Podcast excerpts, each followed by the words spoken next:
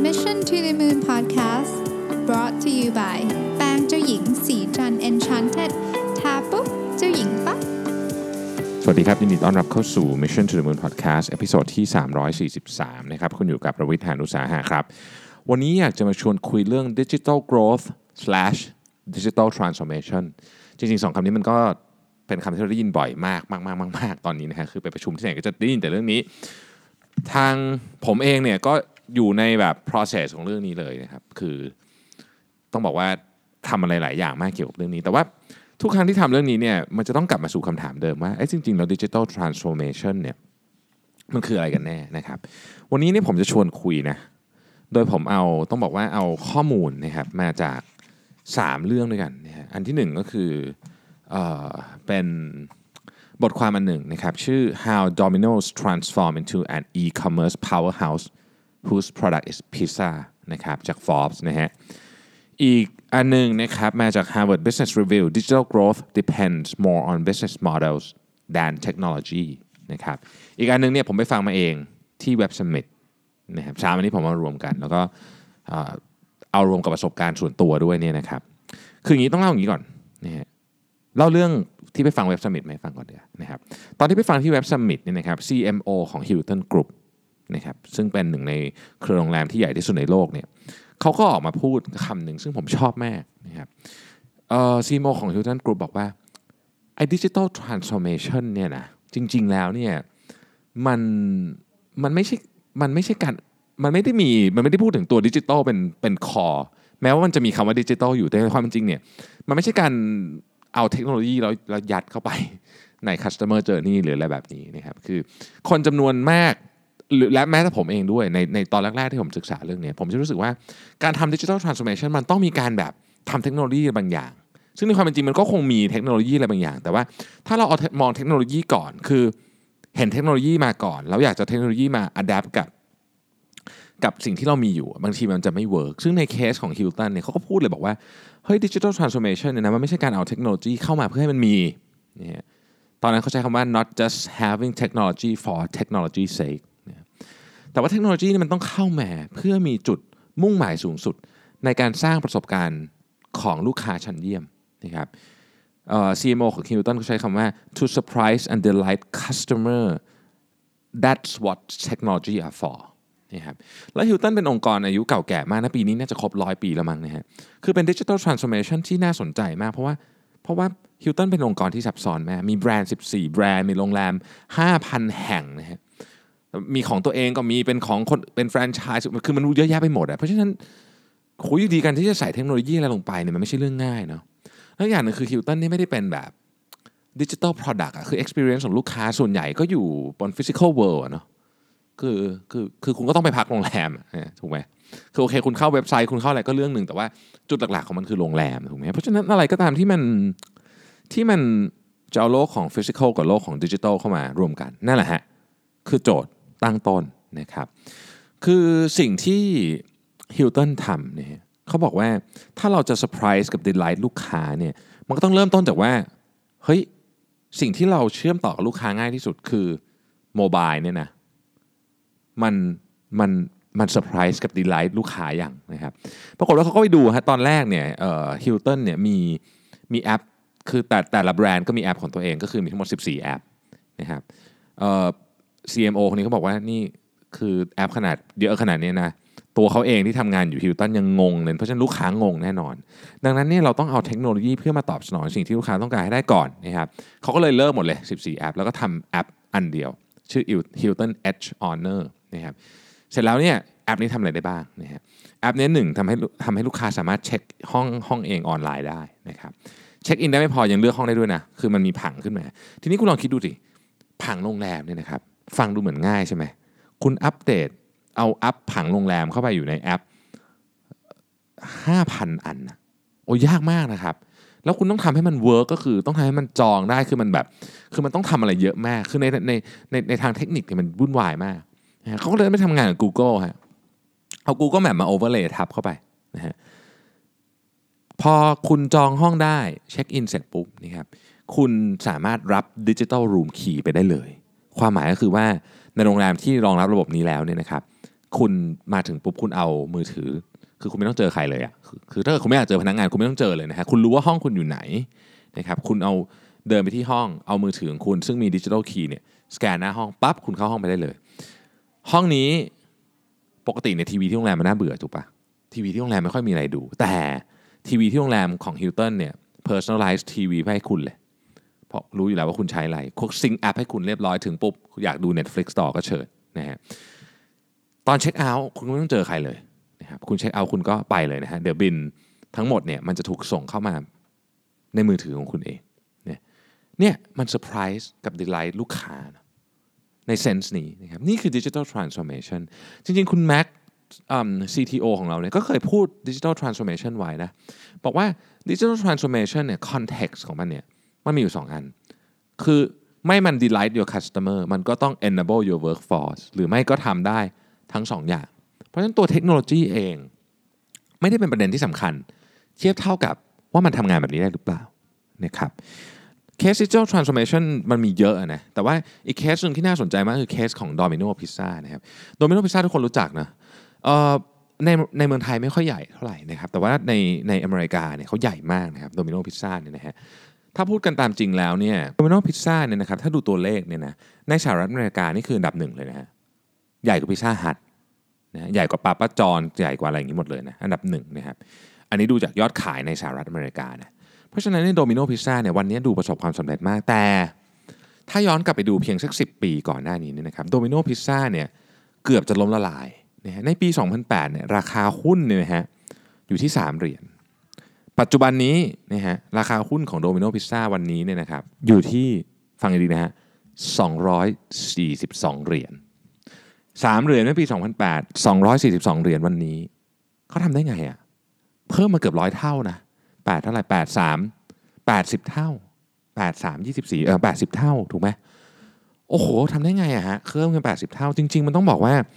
เขาเปลี่ยนเยอะมากแล้วก็สิ่งที่สิ่งที่มันเป็นหัวใจของของการทำ transformation ของ Domino's Pizza เนี่ยมันไม่ใช่การเอาเทคโนโลยีเข้ามาใช้ถึงแม้ว่าเขาจะใช้เทคโนโลยีเยอะก็ตามแต่มันคือการเปลี่ยน business model แล้วมาคุยกันนิดหนึ่งใกล้ๆกับปีที่ผมพูดเมื่อกี้คือปีสองพันแปดเนี่ยนะครับในปีสองพันเก้าเนี่ยปีสองพันเก้าเนี่ยเรียกว่าเป็นปีที่ที่มีบริษัทจำนวนมากนะครับที่เป็น Silicon Valley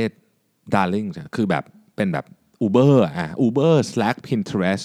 Blue Apron นะครับพวกนี้เนี่ยเป็นยูนิคอร์นไปหมดเนาะคำถามก็คือว่าไอ้บริษัทพวกนี้ที่เกิดขึ้นเนี่ยมันเกิดขึ้นจากเพราะว่าดิจิทัลมานะฮะคือคือคนจำนวนมากพอเห็นชื่อบริษัทพวกนี้จะเริ่มคิดว่าอ๋อก็ก็มันเกิดขึ้นเพราะว่าหนึ่งเขามีเทคโนโลยีที่ดีสองเป็นดิจิทัลแพลตฟอร์มนะครับสามก็คือว่า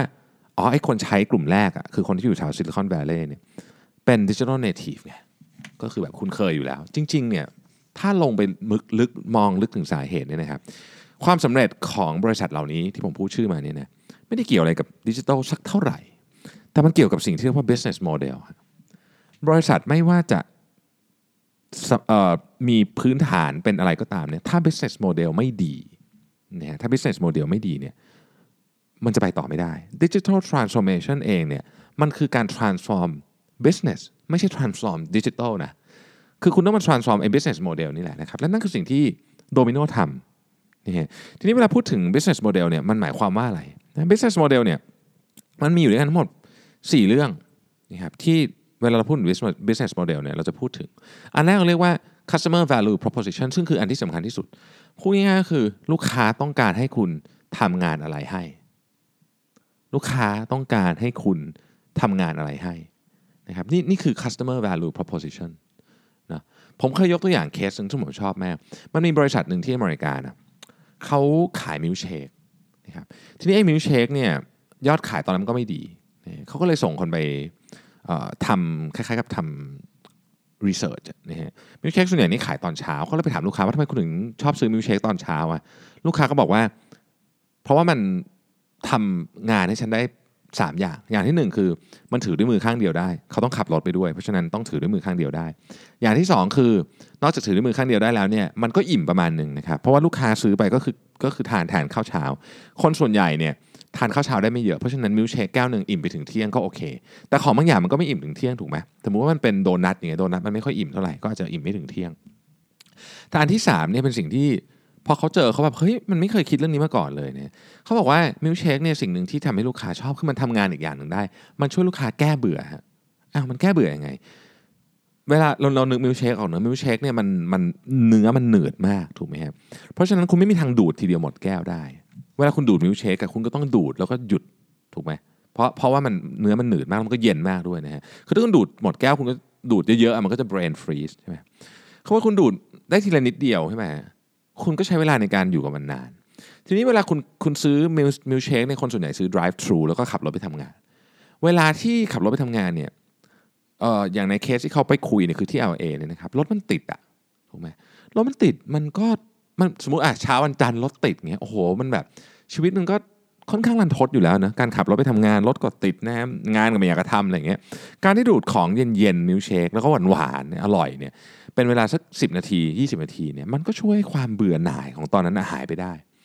โอ้โหพอเขาพอเขาได้นี้มาเขาแบบเฮ้ยอันเนี้ยคู่แข่งอื่นสู้ไม่ได้ซึ่งเป็นเรื่องจริงนะฮะคู่แข่งอย่างอื่นเช่นสมมติว่าคุณซื้อโดนัทมาอย่างเงี้ยโดนัทกินแป๊บเดียวหมดละแล้วมันก็ไม่ได้มันไม่ได้ฟิลเนี่ยมันไม่ได้ฟิลของการละเลียดอ่าละเลียดนานๆนะฮะทีนี้มิลค์เชคไม่ค่อยนิยมในไม่ค่อยนิยมในเมืองไทยเท่าไหร่ผมก็เปรียบเทียบกับของที่เรานิยมสุดๆเลยแล้วกันนะชานมไข่มุกนี่ชานมไข่มุกอย่างผมนี่เป็นยุคผมเติบโตมาในยุคชานมไข่มุก หนึ่งจุดศูนย์ นะครับก็คือยุคแรกเลยที่มันบูมนะฮะตอนนั้นคนก็เข้าคิวกันประมาณนี้แหละแต่ว่าร้านมันมีน้อยกว่านี้นะครับเอ่อยุคผมมิสเตอร์เชคมิสเตอร์เชคเนี่ยเป็นชานมไข่มุกที่ไข่มุกเม็ดใหญ่ๆนะลองนึกภาพตามนะฮะเราทุกคนผมเชื่อว่าทุกท่านที่ฟังเนี่ยคงจะต้องเคยกินชานมไข่มุกมาบ้างแหละเนาะชานมไข่มุกเนี่ยเวลาเรากินชานมไข่มุกที่มันเม็ดใหญ่ๆนะเวลาเราดูดนะฮะไอ้ไข่มุกมันจะติดหลอดใช่ป่ะติดปึ๊กเนี่ยเนาะสิ่งที่เราทำฮะคือเราต่อสู้กับมันถูกไหมเราค่อยๆแบบดูดดูดจนมันขึ้นมาแล้วเราก็ดูดใหม่มันก็ติดหลอดอีกมันก็อย่างเงี้ยจนไข่มุกมันหมดถามว่ามันเป็นวิธีการกินชานมไข่มุกที่ efficient ไหมไม่เลยวิธีการที่ efficient คือคุณจะต้องเอาช้อนมาตัดฝามันเสร็จแล้วก็เอาช้อนตักไอไอเม็ดขึ้นมากินแต่ไม่มีใครทำแบบนั้นถูกไหมฮะคืออาจจะมีแต่น้อยมากคนส่วนใหญ่ก็คือสู้กับมันแหละเพราะมันสนุกดีมันเป็นฟีลที่สนุกนี่คือสิ่งที่ชานมไข่มุกหรือมิลค์เชคเนี่ยทำงานให้กับลูกค้าย้อนมาที่บริษัทนี้บริษัทนี้สิ่งที่เขาทำก็คือว่าเขาไปเพิ่มความหนืดของมิลค์เชคแล้วเขาใส่ผลไม้เข้าไปพอคุณใส่ผลไม้เข้าไปแล้วคุณเพิ่มความหนืดเนี่ยลูกค้าใช้เวลากับมิลค์เชคนานขึ้นยอดขายเพิ่มขึ้นแบบเท่าตัวเลยนะฮะโดยที่แบบไม่ต้องไปทำอะไรเยอะแยะเลยเข้าใจลูกค้าเท่านั้นเองว่าอ๋อมิลค์เชคของฉันเนี่ยมี customer value proposition คืออะไรนะครับเดี๋ยวผมจะพูดถึงเรื่อง customer value proposition ของ Domino's ให้ฟังด้วยว่ามันคืออะไรแต่เราไปที่อันที่สองก่อนนะครับอันที่สองคือ profit formula profit formula มันก็มีอยู่สี่อย่างนะครับ revenue cost structure margin resource แค่เนี้ยวนไปวนมาอยู่สี่อย่างนี้ก็ไปดูว่าเอ๊ะ revenue เราเป็นยังไงนะครับเราจะทำไงให้เราใช้เงินน้อยที่สุดที่จะที่จะเอา customer value proposition ออกมาให้ได้เยอะที่สุดอะไรอย่างนี้เป็นต้นนะครับอันต่อไปใน business model ก็คือ key resource นะครับ key resource นี่คือคนเทคโนโลยีก็เป็น key resource อย่างหนึ่ง product facility อุปกรณ์ต่างๆนู่นนี่หรือแม้แต่แบรนด์ก็ถือเป็น key resource นะครับ key process นะฮะ key process ที่เป็นพวกเรื่องของ operation นะ key process ของเราเนี่ยมีอะไรที่น่าสนใจบ้างนะครับ customer service เป็นยังไง planning เป็นยังไง sales marketing เป็นยังไงนะครับพวกนี้นี่เนี่ยคนที่ทำธุรกิจสำเร็จไม่ได้เป็นคนที่ใช้เทคโนโลยีเยอะแต่เป็นคนที่สามารถ deliver ซี วี พี ที่แข็งแรงมากๆได้ customer value proposition ที่แข็งแรงมากๆได้เนอะแล้วเรามาคิดดูนะครับว่าจริงๆแล้วเนี่ยอ่ะผมยกตัวอย่างแล้วกัน Uber เนี่ย Uber ทำอะไร Uber Uber มีเทคโนโลยีที่ดีคนเลยอยากใช้ไหมจริงๆแล้วก็ก็ก็อาจจะประมาณนึงแต่จริงๆแล้วสิ่งที่ Uber ทำคือ Uber เนี่ยเสนอ customer value proposition ที่ยอดเยี่ยมคือคุณสามารถเรียกรถโดยสมาร์ทโฟนของคุณได้ในขณะเดียวกันมีการจัดการกับระบบ resource ต่างๆอย่างดีเยี่ยมเพราะ Uber ไม่ได้เป็นเจ้าของรถเจ้าของรถเป็นเหมือน self-employed contractor อ่ะเป็นเป็น third party อ่ะแล้วก็แล้วก็จ่ายค่า operate ส่วนใหญ่ Uber เป็นเพียงคนตรงกลางเพราะฉะนั้น Uber เนี่ยมีมี ซี วี พี ที่ strong มากนี่ฮะอ่ะหรืออย่างให้อีกอันหนึ่งนะครับชื่อ Tiny Beansลองไปเสิร์ชดูนะฮะ Tiny Beans เนี่ยเป็นโซเชียลมีเดียสำหรับคนที่มีลูกกำลังโตเป็นโซเชียลมีเดียที่กำลังเจริญเติบโตเยอะมากมีลูกค้าเอ่อมีคนเล่นประมาณ สามล้านคนถามว่ามันเจ๋งกว่าโซเชียลมีเดียอย่าง Facebook ยังไงใครถึงกล้ามาต่อกรกับ Facebook ได้นะครับ Tiny Beans เนี่ยเป็นเขาเรียกว่าเป็น private social media network ก็คือเป็นโซเชียลโซเชียลมีเดียที่คนเป็นแม่เด็กครอบครัวใช้นะครับสำหรับเด็กเกิดใหม่อะไรพวกนี้คุยกันเรื่องพวกนั้นนะฮะแล้วก็พูดกันถึงเรื่องของ milestone ของลูกประเด็นก็คือไม่เหมือนกับ Facebook ในโซเชียลมีเดียไอไอ Tiny Beans เนี่ยนะครับมันมี privacy สูงมากนะครับการการจะเข้ามาได้เนี่ยต้อง by invitation แล้วก็เรามั่นใจได้เลยว่าเราแชร์รูปออกไปเนี่ยมีแต่เพื่อนและครอบครัวเท่านั้นไม่มีคนโรคจิตจะมาแบบ target มาอะไรอย่างนี้ลูกเราเพราะปัจจุบันนี้ Facebook น่ากลัวนะพอซูบรูปมันน่ากลัวนะฮะเพราะฉะนั้นเฮ้ยมันเกิดความเชื่อใจแล้วก็คนก็เลยอยากแชร์มากขึ้นคำถามแล้วไอ้เน็ตเวิร์คแบบนี้มันมีมันมีอะไรมันมีมันมีมันมีอะไรเจ๋งในแง่ของการหาเงินนะครับ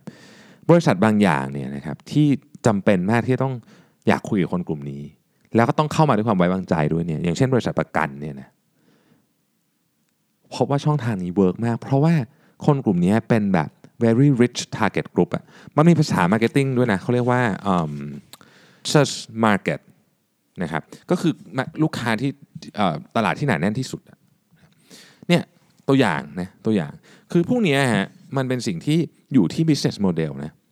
คือทำ social network อ่ะมันก็มีเทคโนโลยีอ่ะประมาณหนึ่งอยู่ข้างหลังแต่ก็ไม่ไม่ใช่ว่าคุณมีเทคโนโลยีคุณจะทำสำเร็จคุณต้องเข้าใจว่าคุณกำลังเสนออะไรให้กับลูกค้าแล้วตัวคุณเองอ่ะ operate ข้อเสนอนั้นยังไงให้มี value สูงสุด value สูงสุดคือ value สูงสุดกับลูกค้าในขณะที่ตัวคุณเอง cost ต้องต่ำสุดนะครับอ่ะกลับมาที่ Domino's นะ Domino's เนี่ยเปลี่ยนตัวเองจากบริษัทพิซซ่าเป็น e-commerceที่บังเอิญว่า product คือพิซซ่านี่คือธีมเลยนะมีแค่นี้จบละนี่คือนี่คือธีมของ Domino Transformation เนาะคือคือคือเขาเขาเขาใช้ดิจิทัลเข้ามาในทุกมุมนะครับปัจจุบันนี้เซลล์ของดิจิทัลของของ Domino เนี่ยแซงเซลล์ของเอ่อ store store front ไปแล้วนะครับแล้วก็บน Digital Platform เนี่ยส่วนใหญ่เป็น mobile นะมันมีอะไรเยอะมากนะครับแต่ทั้งหมดทั้งมวลคือต้องการให้ประสบการณ์ในการสั่งสินค้าในกรณีนี้คือพิซซ่าเนี่ยนะครับสนุกลูกค้าคัสตอมไมซ์ได้เล่นเกมได้นะฮะมีอะไรให้ดูระหว่างรอพิซซ่าอะไรอย่างเงี้ยแล้วก็แล้วก็โดมิโนพิซซ่านี่เขาทำอะไรเยอะมากนะครับเช่นคุณสามารถสั่งพิซซ่าเขาจากแพลตฟอร์มอะไรก็ได้คำว่าแพลตฟอร์มอะไรก็ได้เนี่ยเราไม่ได้กำลังพูดถึงแพลตฟอร์ม Facebook หรือว่าแพลตฟอร์มอะไรอย่างงี้นะได้ทุกอย่างจริงๆคุณดู Google Home อยู่คุณก็สั่งได้คุณเล่นไอ้ Amazon เอ่อ Alexa อยู่คุณก็สั่งได้นะครับคุณทวีตอยู่ Slack อยู่ใช้ Facebook Messenger อยู่นะครับใช้ Samsung ใช้ เอส เอ็ม เอส ใช้รถ Ford ใช้เอ่อ Android ไอ้อะไรนะที่เชื่อมกับรถอ่ะ Android Car Play อะไรนั่นนะฮะ Apple Car Play Google Home Apple ที วี Smart Watch ทุกอย่างสั่งได้หมดมีทุกแพลตฟอร์มคุณคิดดูดิคือมันสุดๆขนาดนั้นนะฮะแล้วก็Domino Pizza เนี่ยใช้กระบวนการในการเทสไม่แต่คือความเข้มข้นของการเทสของ Domino Pizza เนี่ยไม่แตกต่างจาก e-commerce รายใหญ่ๆเลยคือเขาเน้นไปตรงนี้มากเพราะฉะนั้นจริงๆเขาคือ e-commerce ที่บังเอิญ product คือพิซซ่านี่คือ business model นะฮะนี่คือ business model คำถามคือเขาต้องทำ e-commerce platform ที่เจ๋งไหมต้องทำอยู่แล้วอะแต่ว่าเขามีความแตกต่างที่ชัดเจนเขามี ซี วี พี ที่แบบเจ๋งมากใช่ป่ะเพราะฉะนั้น Domino's ก็เลยเฮ้ยจากจุดที่แบบตกต่ำมากเนี่ยราคาหุ้นเพิ่มขึ้นมาแปดสิบเท่าฮะแปดสิบเท่าในระยะเวลาสิบเอ็ดปีเนาะเราก็มองได้ว่าโอเคในมุมแบบนี้เนี่ยเราก็ต้องมานั่งคิดว่าจริงๆแล้วเนี่ยเรากำลังทำอะไรอยู่กันแน่หลายครั้งนะครับเทคโนโลยีที่มามันตื่นเต้นตื่นเต้นฟังแล้วแบบโอ้โหเป็นแบบ เอ ไอ driven company อะไรเงี้ยเท่นะฮะแต่เราต้องกลับมานั่งถามตัวเองจริงว่าเราเอามันมาทำอะไรอ่ะมัน add value ให้กับเรายังไงอ่ะมัน delight ลูกค้าเราเปล่ามันช่วย workforce ของเราทำงานได้เปล่าและที่สำคัญที่สุดเนี่ยมันน่ะมันในที่นี้คือเทคโนโลยีเนี่ยนะฮะกระทบกับ business model ของเราอย่างไรถ้าเราตอบคำถามพวกนี้ไม่ได้นะฮะอย่าเพิ่งซื้อเทคโนโลยีที่มีราคาแพงมากๆและคุณไม่รู้ซื้อมาทำอะไรเอามาปวดหัวดีไม่ดีcustomer experience อาจจะแย่กว่าเดิมอีกก็ได้นะครับ ก็พูดถึงเรื่อง Digital Transformation ผมคงจะคุยเรื่องนี้อีกเยอะเพราะว่าเป็นสิ่งที่ผมสนใจมากในในในช่วงระยะปีสองปีนี้แล้วก็คงอีกสองปีต่อไปข้างหน้านี่นะครับวันนี้มีเรื่องนึงที่น่าตื่นเต้นออกมาก็คือ Apple Card Apple Apple Credit Card อ่ะเจ๋งมากคือแบบเรื่อง security ก็เจ๋งไม่ต้องมี ซี วี ซี ไม่ต้องมีเลขบัตรนะครับ track การใช้คืนเงินเลยนะฮะมีมีทุกอย่างที่บัตรเครดิตที่เรารู้สึกรู้สึก annoy กับบัตรเครดิตนะประเด็นก็คือ Apple Card เนี่ยไม่ได้เป็นของใหม่เทคโนโลยีก็ดีบริษัท Apple ก็เป็นบริษัทที่แน่นอนว่าเป็นผู้นำด้านเทคโนโลยีของโลกอยู่แล้วแต่ก็ไม่ได้ใหม่อะไรมากสิ่งที่ใหม่คือ business model ฮะแล้วผมเชื่อว่าบัตรใบนี้จริงๆคุณจะไม่เอาบัตรก็ได้แต่บัตรมันเท่มากก็ควรจะต้องมีซะหน่อยอยากให้ไปเสิร์ชรูปดูนะฮะ Apple เนี่ย Apple Credit Card เนี่ยเอ่อผมว่ามันจะสะเทือนวงการธุรกิจเครดิตเยอะมากนะฮะเราลองมาดูว่าเขาจะ move นี้ต่อไปได้อย่างแข็งแรงขนาดไหนขอบคุณที่ติดตาม Mission to the Moon นะครับแล้วเราพบกันใหม่ในวันพรุ่งนี้สวัสดีครับสะสิเพราะความสดใสมีได้ทุกวัน